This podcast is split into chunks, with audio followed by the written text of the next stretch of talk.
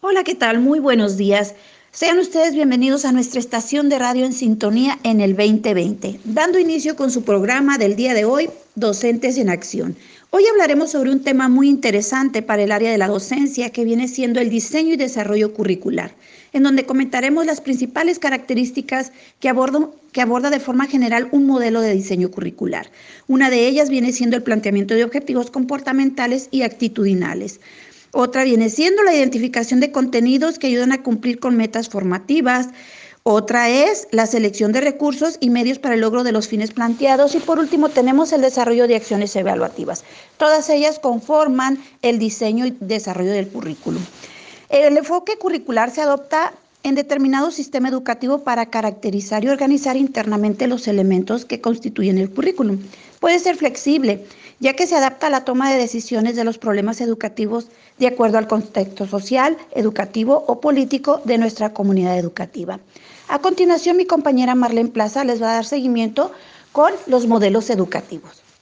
Bien, ahora les comentaré sobre los modelos de diseño curricular. Es una representación de ideas, acciones y objetivos de tal modo que sirve como guía al momento de llevar el proyecto curricular a la práctica. Responden a las premisas sobre el contexto, los alumnos, los contenidos, los métodos de enseñanza-aprendizaje los modelos por objetivos conductuales, este se sustenta en el modelo conductista y es utilizado en la planeación y el diseño del currículum. En el caso del modelo de procesos, el docente debe de comprometerse y preocuparse sobre los procesos de enseñanza-aprendizaje, ver cómo aprenden los alumnos, qué estrategias va a implementar para el desarrollo de los contenidos, cómo los va a evaluar, es decir, aquí debe centrar su atención en las diversas fases que los alumnos experimentan para lograr un nuevo conocimiento. El modelo de investigación se contempla el diseño en términos hipotéticos donde a través de la experimentación y comprobación se da respuesta al proyecto curricular que se requiere. Esta visión concibe el currículum como una problemática que debe de ser abordada a través de la investigación, la cual permite integrar estrategias innovadoras que den respuesta a las necesidades curriculares. Bueno, pues yo les hablaré sobre qué se requiere para cumplir con algunas características del trabajo curricular. Una de ellas es el interdisciplinario. Se requiere de varias profesiones para su desarrollo.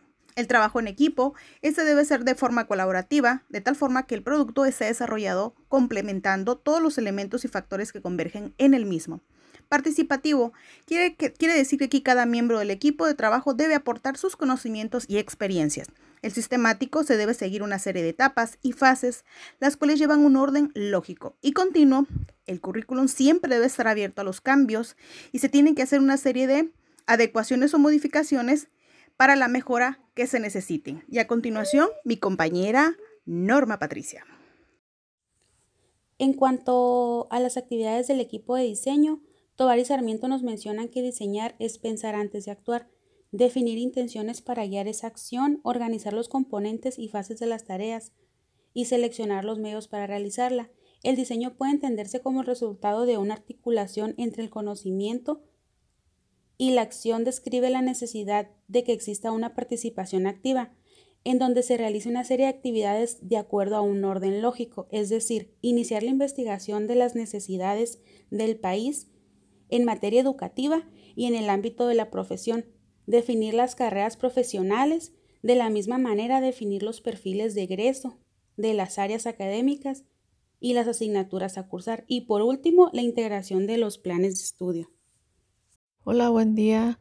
Lo que comentan ustedes, compañeras, pues es muy cierto. Cada aspecto del diseño curricular es muy importante para que se logren los propósitos planeados.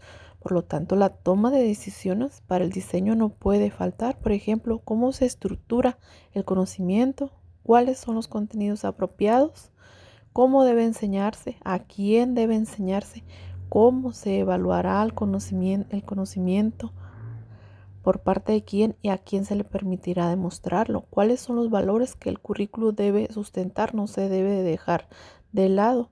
Entonces el currículo tiene diferentes dimensiones, social, técnico, político, cultural y prospectiva todas ellas interrelacionadas y además abiertas a toda situación sorpresiva que pueda modificarlo. Por ejemplo, una crisis económica, un, un conflicto internacional, etcétera, que no hubiera sido tomado en cuenta debe incluirse por afectar directamente al hecho educativo.